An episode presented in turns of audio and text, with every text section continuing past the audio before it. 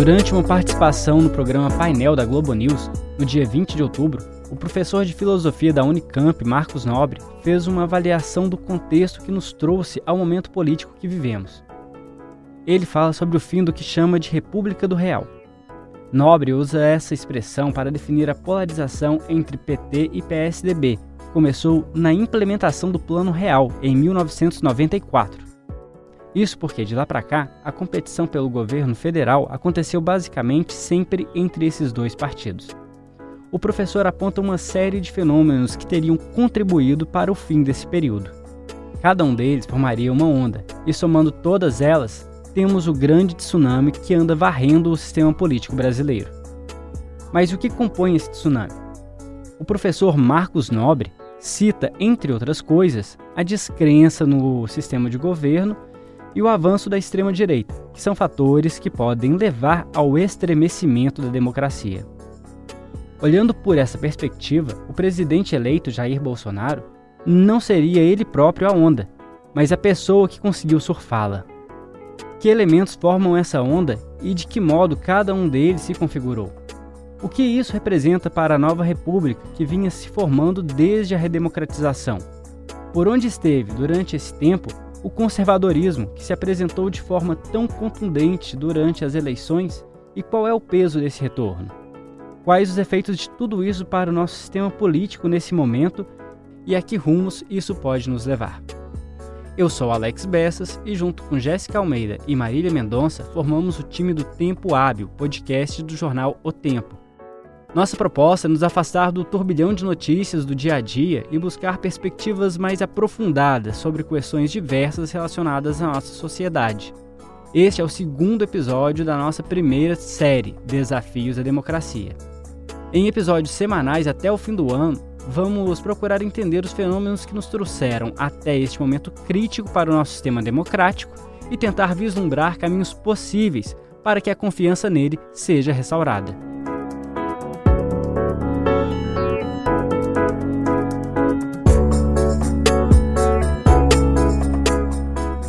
Uma das discussões que mais se repetiram ao longo do processo eleitoral de 2018 foi sobre qual seria a força da rejeição ao Partido dos Trabalhadores e qual papel ela desempenharia na escolha do novo presidente.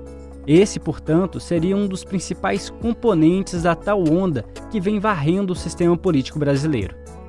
Em livro lançado recentemente, mas ainda sem edição no Brasil, os cientistas políticos David Samuels e César Zucco afirmam que a identificação ou oposição a um partido teria influência na formação de posições políticas e na decisão do voto para quase metade de nossos eleitores. Uma pesquisa Ibope divulgada no dia 11 de setembro deste ano mostrou que o partido que mais mobiliza a simpatia dos brasileiros é o PT, com 24% do eleitorado. Em segundo lugar, aparece o PSDB, com um índice bem menor, apenas 5%. Da mesma forma, 30% responderam PT quando perguntados em que partido não votariam de jeito nenhum, enquanto 8% disseram PSDB. Levando isso em conta, é possível dizer que falar em partidarismo e antipartidarismo no Brasil é basicamente falar em petismo e antipetismo. Ouça o que o candidato derrotado do PT à presidência, Fernando Haddad, disse quando perguntado sobre a questão no programa Roda Viva, do qual participou uma semana antes do segundo turno sempre houve antipetismo, desde o nascimento do PT. O PT é o primeiro é, partido trabalhista de base no país. E eu diria um dos únicos do mundo. E isso sempre significou uma ameaça para aqueles que detinham o poder sem contestação. Então foi visto como uma novidade muito grande, mas sempre houve 25 a 30% de pessoas que rejeitavam o PT. Hoje essa rejeição é um pouco maior em função de tudo que aconteceu de 2014 para cá, nós sabemos disso, eh, assumimos que houve erros na condução de alguns assuntos importantes para o país, fiz críticas eh, públicas à questão da Petrobras, acho que os controles que nós exercemos sobre os ministérios não foram replicados nas estatais, uma crítica que eu assumi, mas será que o antipetismo cresceu tanto a ponto de transformar uma eleição para presidente um plebiscito sobre a permanência ou não do PT no poder? Um dos especialistas que consultamos para este episódio é o professor titular do Departamento de Ciência Política da UFMG, Carlos Ranulfo. Ele acredita que o que conduziu esse processo foi muito mais uma corrente antissistema do que antipetista. É antissistêmico. É antissistêmico e o, problema é que você pode fazer, forças antissistêmicas podem surgir de qualquer lado, pela direita, pela esquerda. Né? Nesse caso, surge pela direita e com um viés muito conservador e muito autoritário. Mas é antissistema. Ela, ela, ela, só isso explica a derrota da Anastasia. Por, a Anastasia tomou uma surra aqui, não tinha nada a ver com o PT. A derrota no, no Santa Catarina, a derrota no Rio, dizer, deputado, candidatos do Democratas, do PST, onde essa, essa direita entrou no segundo turno, ela ganhou. Ela não perdeu nenhuma. Então não é só. O antipetismo foi, vamos dizer assim, o antipetismo, ele, ele, ele, ele diria que foi uma espécie de, de núcleo mais duro dessa antipolítica. Mas, ela, mas é, é um subconjunto. Você tem um conjunto mais amplo, que é uma, um rechaço à maneira de se fazer política, né? É, com tudo que ela tem de bom e de ruim. Né? Eu diria que é jogar fora água do banho, criança e tudo. E, e, não só um rechaço ao PT. Acho que até o PT, pelo contrário, ele consegue sobreviver a esse processo, né? pelo menos até agora. Né? Não sei como vai ser a relação com o governo Bolsonaro. Então, acho que é mesmo um processo mais geral. Ao dizer jogar fora a criança junto com a água do banho, o professor Ranulfo se refere a todas as conquistas alcançadas pelo país em virtude da nova república, como o SUS, Sistema Único de Saúde, ou o aumento do acesso à escola entre crianças de todas as idades. É ruim, mas era muito pior antes. Né? O Brasil não tinha proteção social, o Brasil não tinha Ministério Público. As pessoas se iludiam, antes não tinha corrupção, não tinha fiscalização da corrupção. Então, assim, é, é, é, um, é um enorme engano achar que esse período é um equívoco. Esse período é um período mais estável que o Brasil já passou. É? O problema desse, desse período é que, é o, que foi o, a, a promiscuidade entre, basicamente, entre empresários e política. É? Não é só, não é a questão de você de distribuir ministério. O problema da corrupção tá, tá ela, ela, ela, ela, ela vem nesse período recente de uma legislação que incentivava essa aproximação. Ela dizia o seguinte: vá buscar seu financiamento no universo privado, são poucos os financiadores né, que financiam grandes quantias de dinheiro, esses financiadores esperam o quê? É, alguém acha que o empresário vai investir 30 milhões numa campanha e depois falar bom governo? Claro que não. Então a legislação incentivava isso. Ela fez com que você tivesse grandes caixas né, de doação e os partidos se dirigissem a esses caras. Isso tudo era incentivado pela legislação. Né? E aí você acaba, é claro que esse negócio degenerou. Degenerou, as eleições tornam-se caríssimas e os partidos começam a buscar toda forma de arrecadar recursos, tudo que é maneira, legal e ilegal. E aí você, de fato, o sistema, é, é, ele até se manteve estável durante esse tempo, gerou bons resultados, controlou a inflação, teve inclusão social, mas a engrenagem dele ele tinha um problema né? E as pessoas percebiam isso. Né? E aí, você então, é, ao investir contra a corrupção, você acaba criminalizando todo o processo da política e coloca um, um presidente, uma, uma postura na, na, frente do país que é muito pouco democrática. A maré conservadora, na realidade, ela foi. O carro-chefe não foi tanto isso. Foi o combate à corrupção e a questão da segurança. Esse foi o carro-chefe. A reboque vem o resto. Mas o carro-chefe, aquilo que abriu o espaço para a vitória do Bolsonaro, aquilo que né, fez crescer o antipetismo, né, foi a ideia de que é preciso acabar com a corrupção, é preciso restaurar o mínimo de segurança nas cidades. Que é uma reivindicação justa das pessoas, não tem nenhum, né? A reboque disso veio essa questão de valores, comportamento. Isso nunca foi linha de frente da campanha. A campanha sempre foi né? Não se falava que vou tirar o PT por causa do. Embora tenha essa história patética do kit gay, mas não era isso nunca foi o núcleo da coisa. Isso sempre foi um adereçozinho para você continuar bombardeando com fake news. A questão toda é essa aí. Né? Agora, é claro que então você tem. você é, essa maré conservadora veio, e aí nesse sentido ela se parece com o que acontece no resto do mundo, né? que alguns chamam de uma reação cultural. Né? é, à medida que você tem um avanço em valores, comportamentos, você começa a ter uma, uma reação de extrema direita, pra, pra, pode ser outro nome, mas de populismo de direita, que tenta fazer o mundo voltar para trás. Né? Família com papai e mamãe, tana, tana, então uma tentativa de volta para trás. Mesma coisa, se você pega a extrema direita europeia e o raciocínio, é, né, quando se fala em Ministério da Família, eu até arrepio, né? Mas é exatamente a mesma coisa, uma reação cultural. Fala assim, opa, o mundo está indo para frente, não, vamos, vamos, vamos fazer o mundo voltar para trás. De preferência para 1950, uma coisa bem lá atrás. Sobre essa questão da ascensão conservadora, nós conversamos com o professor Christian Lynch, do IESP-UERJ, Instituto de Estudos Sociais e Políticos da Universidade do Estado do Rio de Janeiro, e também pesquisador da Fundação Casa de Rui Barbosa. Ele enxerga o processo como uma junção de três tipos de conservadorismo, algo bem parecido com o que aconteceu em 1964. Mas o professor considera que a versão do conservadorismo que estamos vivendo é mais reacionária do que as outras ondas conservadoras que o Brasil viveu: o Estado Novo, entre 1930 e 1945, e o regime militar, de 1964 a 1985 porque pela primeira vez ela tem sua utopia materializada no passado, ao invés do futuro. Nos outros dois momentos da República em que o conservadorismo apareceu, o foco era num potencial, na possibilidade de desenvolvimento que o Brasil tinha.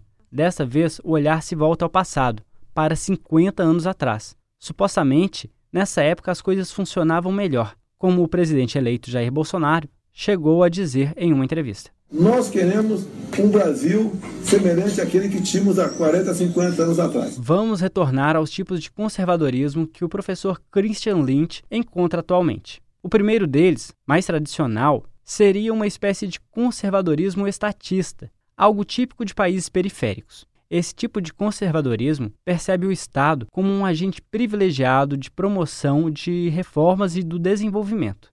No passado, quem estava identificado com esse Estado era a coroa, o imperador. Com a República, ele passou a ser identificado com as Forças Armadas e, num grau menor, com a magistratura. Mas o grupo que por excelência representa esse tipo de conservadorismo estatista são mesmo as Forças Armadas. Esse grupo entende que o Estado deve desempenhar um papel estratégico, guiado pelo ideal de um Brasil grande, um Brasil potência. O professor Lynch aponta um segundo tipo de conservadorismo, que ele chama de tradicional ou culturalista. Tem a ver com costumes. Como a sociedade brasileira tem uma origem cristã, católica, é constituída por famílias que cultivam determinados hábitos. Compõe esse conjunto uma herança portuguesa de cordialidade e também uma miscigenação harmônica. É a ideia de que a nação tem certa cultura que não pode ser alterada, pois, sem ela, corremos o risco de perder nossa identidade. Intelectuais como Olavo de Carvalho, por exemplo, representam esse conservadorismo. Ao longo dos últimos anos, com sua forte presença na internet, ele vem formando legiões de jovens conservadores. Por fim, o terceiro elemento que compõe a atual onda conservadora no país, de acordo com Christian Lynch, é o neoliberalismo. O neoliberalismo não é o liberalismo tradicional. O neoliberalismo é uma mistura de liberalismo com conservadorismo, em que você confere bastante centralidade ao mercado. O mercado é uma espécie de, é, de organizador é, da vida social, na qual o homem não pode tocar ou não pode mexer, de, é, de colapsar a ordem social, entendeu? E aí você, e aí você faz o contrário, você tem que ter um Estado pequeno, o Estado se auto-organiza, você tem uma, uma espécie de, de espontaneidade da, da, da, ordem, da, da ordem econômica. Agora, o que acontece? Essa, essa coalizão é instável.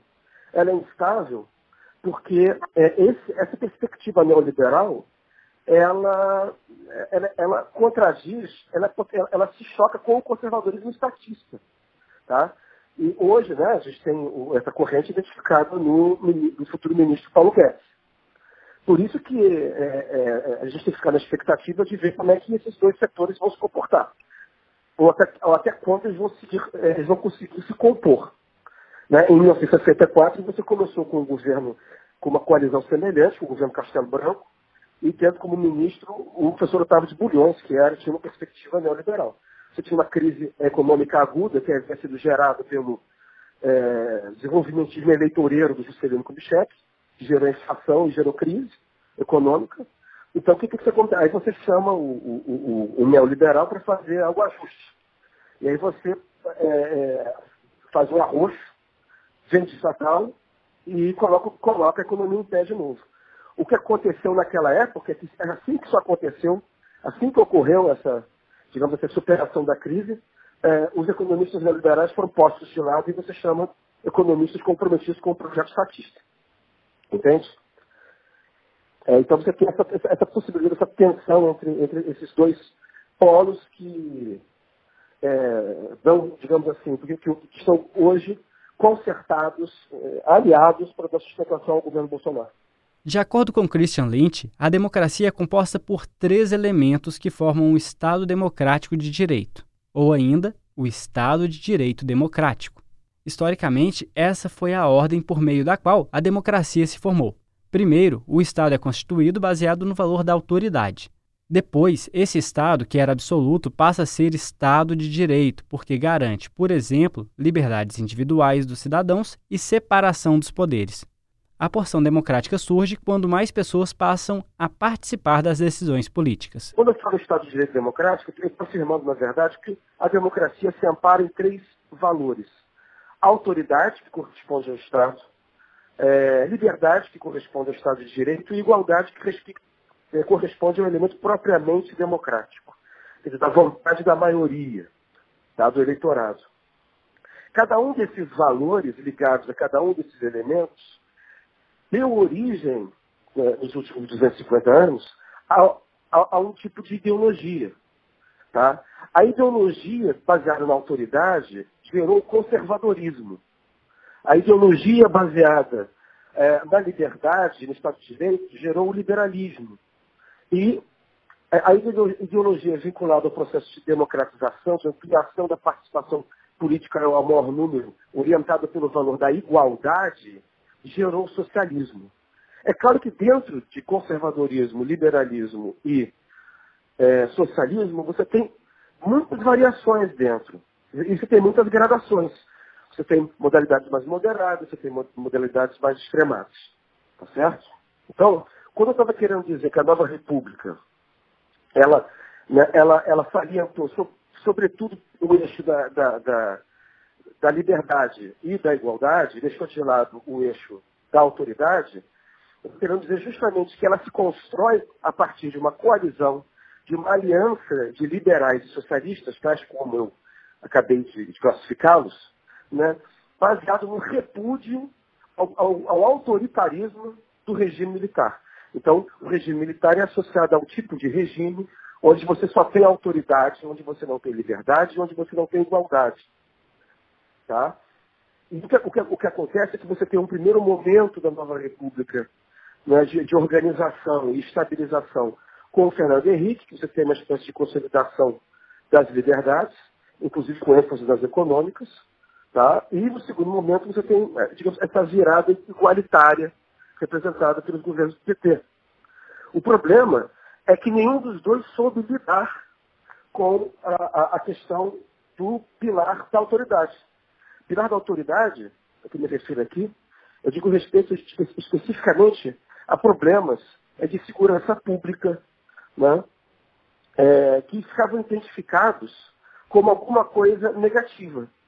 Os liberais, como, né, como o governo Fernando Henrique, né, como até hoje, de alguma maneira, eles tendem a olhar para aquilo e ver o, o, a questão da segurança pública, a questão da, da, da hierarquia, como alguma coisa é, fascista, alguma coisa é, é, negativa contra as liberdades, e não agiram nesse respeito, né? porque, porque era, era alguma coisa cara, né? É, a, a, segurança pública é uma competência constitucional dos Estados, e eles não quiseram mexer nesse vespeiro.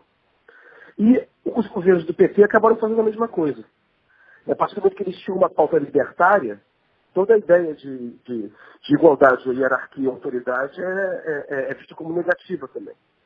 Então não se mexeu nisso. Aí, aí você criou um vazio. Coloca né, um vazio, você já tem um, um, um, problema de segurança pública muito antigo no Brasil, e ele se agravou profundamente a, a partir da crise econômica que, que explodiu em 2014. Isso favoreceu, é, é, é, não foi o único elemento, mas isso certamente favoreceu é, o que a gente está vendo por aí, né? que é uma espécie de um, de um tsunami conservador, um tsunami voltado para a defesa da autoridade com uma retórica de ordem. De que forma, então, os governos da nova república poderiam ter agido para não negligenciar esse aspecto da autoridade? Você tem vários países do mundo que são estados de direito democrático que equilibram os três pilares e não julgam que o problema aqui é a questão da, da autoridade leve forçosamente ao autoritarismo. São coisas diferentes. Não é? Você tem é, várias democracias desenvolvidas, consolidadas, assim, você tem liberdade, você tem igualdade, e você não tem esse, esse, esse problema da segurança pública. Então, você poderia ter adotado.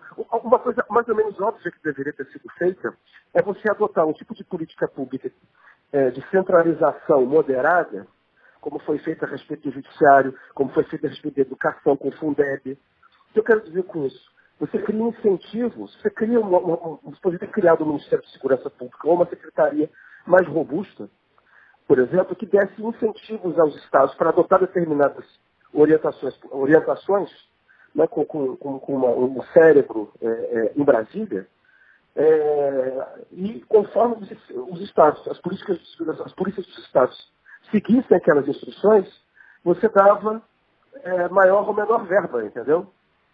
Que é uma maneira de você é, é, superar essa, essa questão constitucional que atribui a segurança pública quase que exclusivamente aos estados. Né, tarefa da qual eles não, não, não, não se incumbiram, né? a maioria dos estados brasileiros não se incumbiu. E o que se viu, na verdade, foi um agravamento dessa, dessa, dessa, situação, né, ao ponto de da segurança pública se tornar o, o item número um né, da, da, da, das queixas dos brasileiros hoje, de acordo com a maior parte das sondagens. Então você teve dois fatores, né? Você teve essa, essa deficiência no que diz respeito a essa falta, essa desconsideração em relação à questão da autoridade do Estado ou, ou, e, a, e, a, segurança, a sensação de segurança.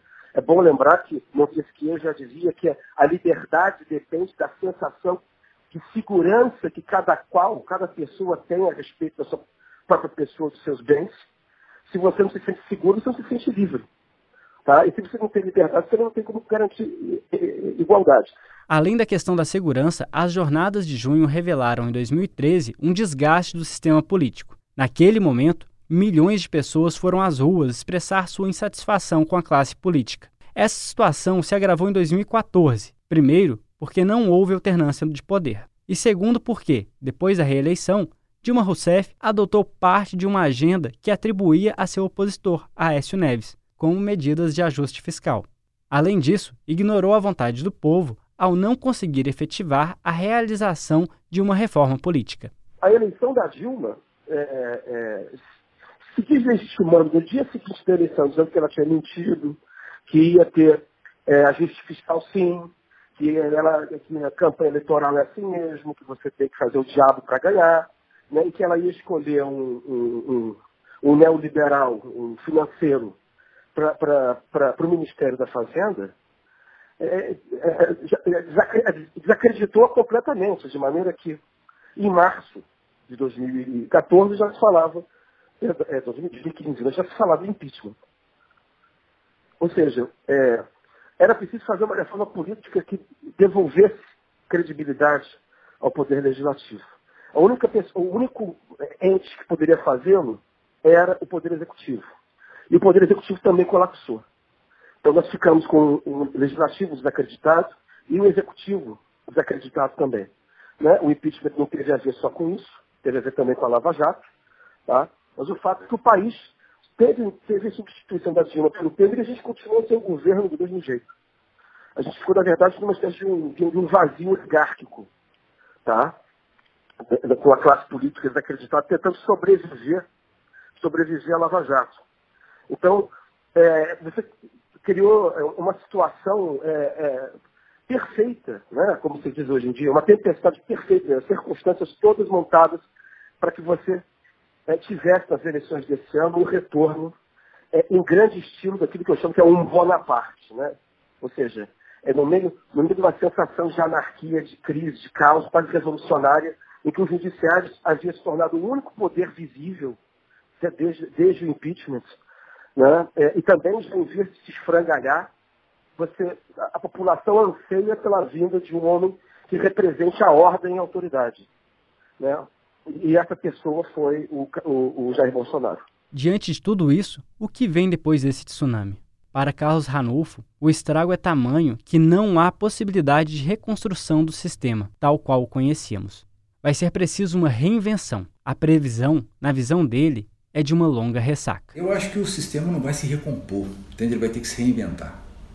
Não, não, tem volta mais. Acho que é, é preciso acordar, é preciso entender é, tanto os partidos é, é, não houvesse o acúmulo de erros dos partidos, do PT, do PSDB, do MDB, de todo esse pessoal, é, é, não haveria o que aconteceu. Então, assim, você simplesmente não vai botar de, de, de, volta de pé o velho sistema. Não, vai ter que se reinventar, a esquerda vai ter que se reinventar, os partidos de centro vão ter que achar um espaço, não pode simplesmente correr para a saída do Bolsonaro, entende? Assim, o, o, sistema vai ter que se reinventar.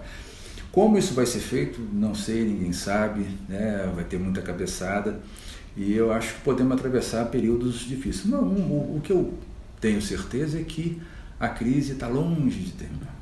Eu acho que ela vai ter sequência e vamos ter enfrentamentos muito fortes nesse, nesse governo. Já Christian Lynch também acredita que este pode ser o fim de um ciclo mas ele também considera a possibilidade de ser um intervalo para que o sistema político da nova república possa se reorganizar. Eu procuro fazer minhas análises olhando para a história. Tá? História assim, em longa perspectiva. Eu procuro olhar o presente como se estivesse olhando para como se estivesse olhando para 1950, 1850, olhando a longa distância e a partir das, dos ciclos avaliar o que pode acontecer. Quando a gente olha de longe, o que a gente percebe é que gente, num ciclo entre 30 e 40 anos, os regimes mudam no Brasil. Tá? Você tem, você tem um, um, um, primeiro modelo é, que, que, é montado na década de 1830, aquilo ali funciona até 1870, depois você tem a Constituição da Primeira República, depois você tem a Revolução de, de, de, de 30, depois você tem 64, depois você tem Nova República, e se você observar bem, é, o, o, o, período é sempre entre 30 e 40 anos. Né?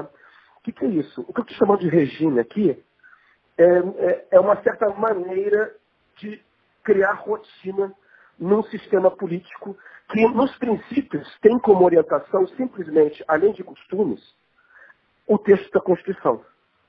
O texto da Constituição, as Constituições não são autoevidentes na forma em que elas prescrevem o funcionamento entre os poderes, né, o Executivo, o Legislativo e o Judiciário. Para você criar rotina no sistema político, você precisa de um modelo de governabilidade. Né? E, e, por exemplo, no Império você tem um modelo de governabilidade que era chamado o modelo é, do regresso conservador. Na Primeira República você teve a política dos governadores e a política do café com leite. É? E esse modelo na, primeira, na, na, na, Nova República foi o presidencialismo de coalizão, né? é, associado a um certo, a um certo judiciarismo. Né? sendo que eles, os, dois, os dois elementos é, andaram direito até que a, a, o prato da balança se é, desequilibrou. Se desequilibrou por causa do presidencialismo de coalizão, que foi cada vez mais percebido pela população uma espécie de presidencialismo de computação ou um presidencialismo de corrupção. É? Então, o que acontece?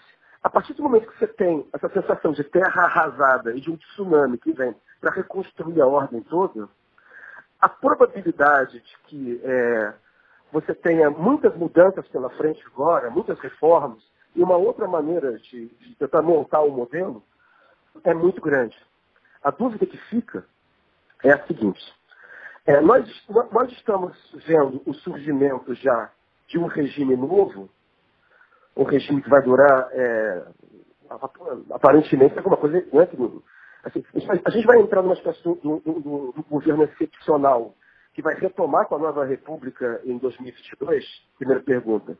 Segundo, é, porque né, é, a gente está entrando num regime diferente de que o Bolsonaro vai ser só o primeiro presidente. Né? A chance de que a gente esteja entrando num outro regime é grande. E um, um novo regime acaba é, tendo que estabelecer um outro tipo de modelo de governabilidade. O, esse modelo de governabilidade certamente passa pela necessidade de apoio parlamentar para o governo federal. mas, não, mas certamente não nos mesmos termos em que esse apoio vinha sendo dado nos últimos 20 anos.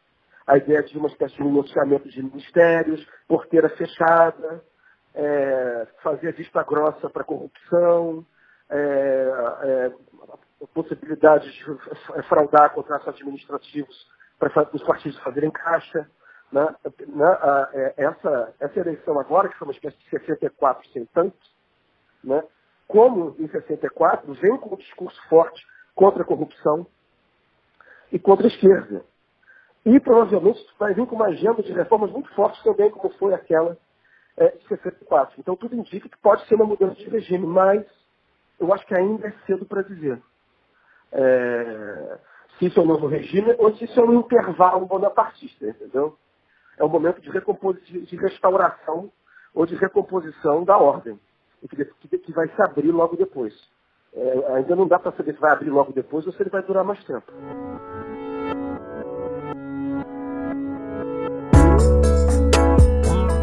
Este foi o segundo episódio do podcast Tempo Hábil. Eu sou Alex Bessas e fiz a produção e reportagem do programa, junto com a Jéssica Almeida.